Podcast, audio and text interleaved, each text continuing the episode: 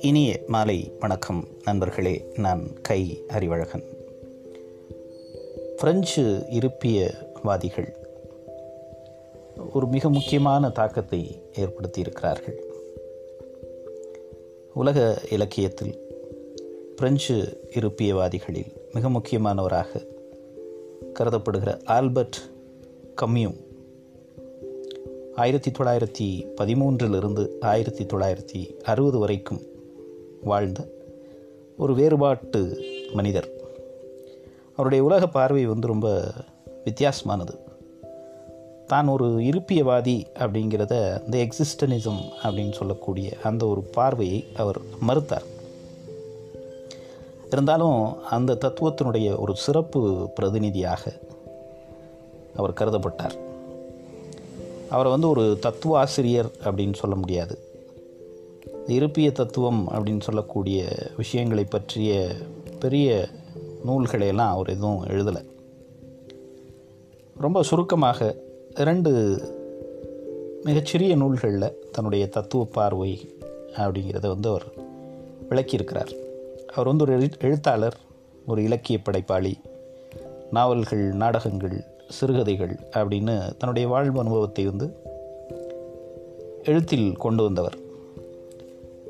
ரொம்ப இளம் வயதில் அதாவது நாற்பத்தி நான்கு வயதிலேயே இலக்கியத்திற்கான நோபல் பரிசு அவருக்கு கொடுக்கப்பட்டது.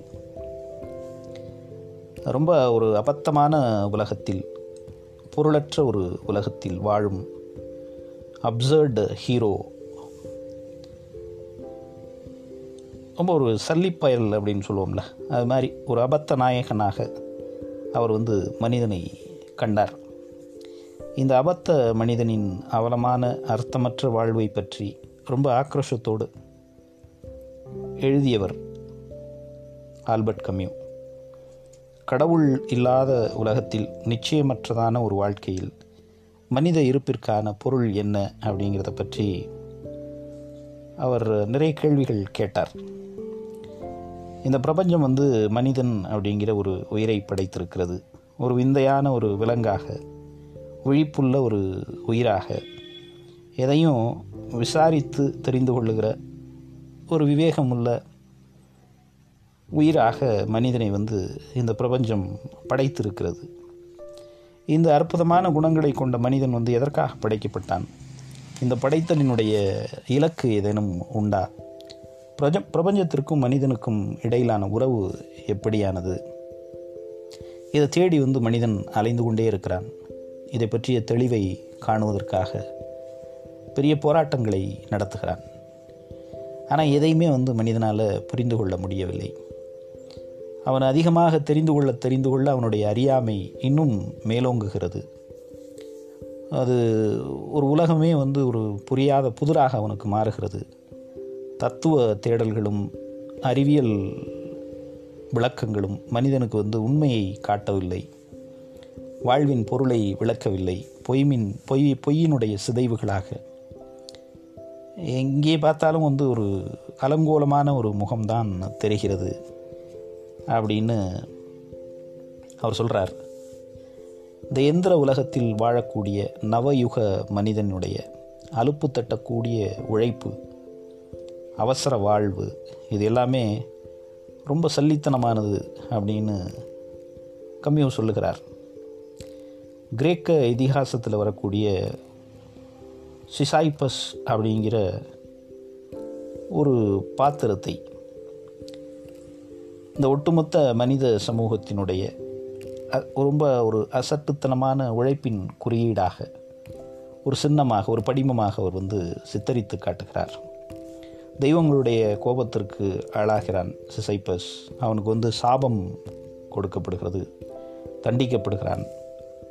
மலை அடிவாரத்திலிருந்து மலை உச்சிக்கு வந்து கற்பாறைகளை தள்ளி செல்லக்கூடிய கடுமையான ஒரு தண்டனை அவனுக்கு வழங்கப்படுகிறது.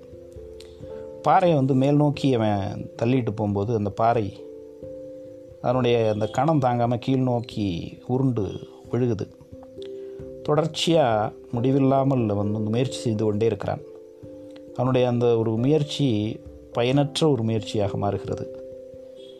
இது மாதிரி ஒரு பொருளற்ற வாழ்க்கையை வாழ்வதற்கான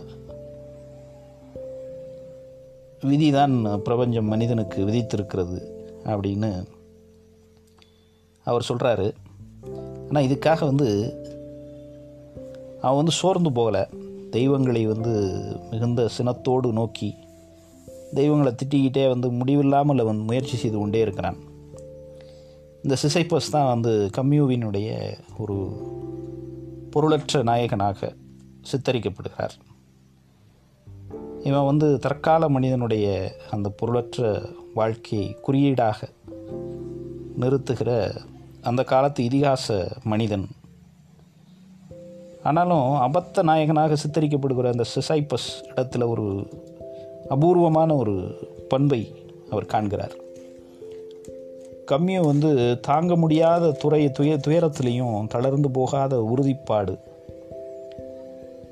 சிசிபஸுக்கு இருக்கிறது அப்படின்னு அவர் சொல்கிறாரு தனக்கு கிட்டிய அந்த விபரீத வாழ்க்கை பற்றி விசித்திரமான தண்டனை பற்றியும் அவன் வந்து விரக்தி அடையவில்லை. கலங்கி போகவில்லை. தெய்வத்தின் சாபமாக விதியாக தவிர்க்க முடியாத ஒரு நிர்பந்தமாக அவன் மீது சுமத்தப்பட்ட அந்த ப பழுவை வந்து அபாரமான பொறுமையோடு அவன் சுமந்து செல்கிறான். இது மாதிரி ஒரு பாத்திர படைப்பை வந்து அவர் உருவாக்குகிறார். மைத் ஆஃப் சிசிஃபஸ் அப்படிங்கிற அவருடைய தத்துவ நூல் இதை பற்றி பேசுகிறது. மனித வாழ்வு வந்து ரொம்ப அபத்தமானது துன்பங்கள் நிறைந்தது நிலையற்றது. இது வந்து இருப்பின் மெய்நிலை.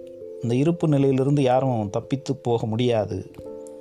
இந்த வாழ்நிலையை வந்து மனிதன் வேறு வழி இல்லாமல் துணிவோடு எதிர்கொள்ளத்தான் வேண்டும். தளர்ந்து போய் விழுந்துடாமல் எந்திரிச்சு நின்று வாழ்க்கையை எதிர்கொள்ளத்தான் வேண்டும். அப்படின்னு அவர் அதில் சொல்கிறார் வாழ்க்கையில் வந்து அர்த்தம் இல்லை அப்படிங்கிறதுனால சில பேர் உயிரை மாய்த்து கொண்டு விடுகிறார்கள். ஆனால் அது வந்து ஒரு தேவையற்ற விஷயம். வாழ்க்கையில் வந்து பொருளற்ற விஷயங்கள் எவ்வளவு இருந்தாலும் வாழ்க்கையை நாம் வந்து வாழத்தான் வேண்டும். வாழ்க்கையை முடித்து கொள்ளக்கூடாது. அபத்தில் அபத்தத்திலிருந்து தப்பித்து கொள்வதற்காக தற்கொலை நாடி போவது ஒரு முட்டாள்தனமானது. அது எந்த வகையிலும் நியாயம் அற்றது. அப்படின்னு அந்த பாத்திரத்தை முன்வைத்து மனிதர்களுக்கு அவர் சில தத்துவங்களை சொல்லுகிறார். சில உருவக கதைகளாக அவர் வந்து நாவல்கள் எழுதினார். குறியீட்டு புனைக்கதைகள் தத்துவ கருத்துக்களோடு இணைந்து அவருடைய கதாபாத்திரங்கள் ரத்தம் சதையும் கொண்ட மனிதர்களாக இல்லாமல் ஒரு கருத்துருவத்தை உருவாக்கக்கூடிய சித்திரங்களாக இருந்தது. அந்நியன் அப்படின்னு ஒரு முதல் நாவல் ஆல்பர்ட் கம்யூனுடைய முதல் நாவல். அது வந்து பெரிய ஒரு விவாதத்தை கிளப்பிய ஒரு மனிதனின் கதை.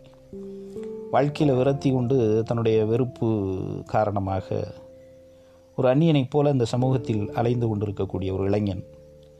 அவங்கிட்ட வந்து எந்த உணர்ச்சிகளுமே இல்லாமல் இருக்குது கடற்கரையோரத்தில் ஒரு அரபு மனிதனை வந்து அவன் சுட்டு கொலை செய்கிறான் எந்த காரணமும் இன்றி எந்த நோக்கமும் இல்லாமல் எந்த வித உணர்வுகளும் இல்லாமல் இந்த கொலையை வந்து அவன் செய்கிறான் காவல்துறை வந்து அவனை கைது செய்து விசாரிக்கிறாங்க. நடந்ததை ஒப்புக்கிறான். ஆனால் அது ஏன் செஞ்சான் அப்படிங்கிறதுக்கான விளக்கத்தை வந்து அவனால் சொல்ல முடியல. அதனால் ஒரு பயங்கர கொலைகாரனை போல அவன் சித்தரிக்கப்பட்டு அவனுக்கு வந்து மரண தண்டனை விதிக்கப்படுகிறது. சிறையில் வந்து மரணத்திற்காக அவன் காத்து கொண்டிருந்த போது ஒரு குரு அவனை பார்க்குறார். குரு வந்து அவனை மனம் மாற்றுவதற்கு முயற்சி செய்கிறார். அழியாத ஆன்மா அடுத்த உலகம் இதை பற்றியெல்லாம் வந்து அவன்கிட்ட அவர் பேசுகிறார் கடவுளின் மேல் வைக்கக்கூடிய அந்த விசுவாசத்தினால அடுத்த உலகத்தில் நமக்கு விடுதலை உண்டு அப்படிங்கிறார். அவனுக்கு வந்து பெரிய கோபம் வருது. முதல் முறையாக வந்து உணர்ச்சி வசப்படுறான்.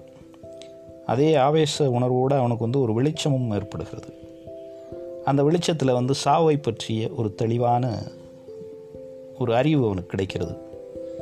சாவோட மனித வாழ்வு முற்றுப்பெறுகிறது அப்படிங்கிற ஒரு ஞானோதயம் அவனுக்கு அந்த இடத்துல பிறக்கிறது. அதே விழிப்போடு வாழ வேண்டும் அப்படிங்கிற ஒரு தீவிர ஆசையும் அவனுக்கு வருகிறது. தூக்கு கயிறு வந்து அவனுக்காக காத்திருக்கும்போது சாவு கதவை தட்டுகிற போது அவனுக்கு வந்து வாழ்க்கையின் மேலே பற்று ஏற்படுகிறது. இதுதான் வந்து சாவு நிஜமானது அடுத்த உலகம் அல்லது ஒரு விசுவாசம் அப்படிங்கிறதெல்லாம் ஆதாரமற்ற விஷயங்கள். இந்த உலகமே ரொம்ப அபத்தமானது. ஆனால் நாம் வாழக்கூடிய வாழ்க்கைக்கு வந்து ஒரு பொருள் இருக்கிறது. வாழ்க்கையை முழுவதுமாக வாழ்வதில் தான் அந்த பொருள் இருக்கிறது. அப்படிங்கிறத வந்து ஆல்பர்ட் கம்யூ ரொம்ப அழுத்தமாக அந்த நாவலில் வெளிப்படுத்தினார். தத்துவ இலக்கிய உலகத்தில் மிக குறிப்பிடக்கூடிய ஒரு பெயராக ஆல்பர்ட் கம்யூவினுடைய பெயர் இன்றும் நிலைத்திருக்கிறது. நன்றி நண்பர்களே. மீண்டும் இன்னொரு பதிவில் நாளை உங்களை சந்திக்கிறேன். வணக்கம்.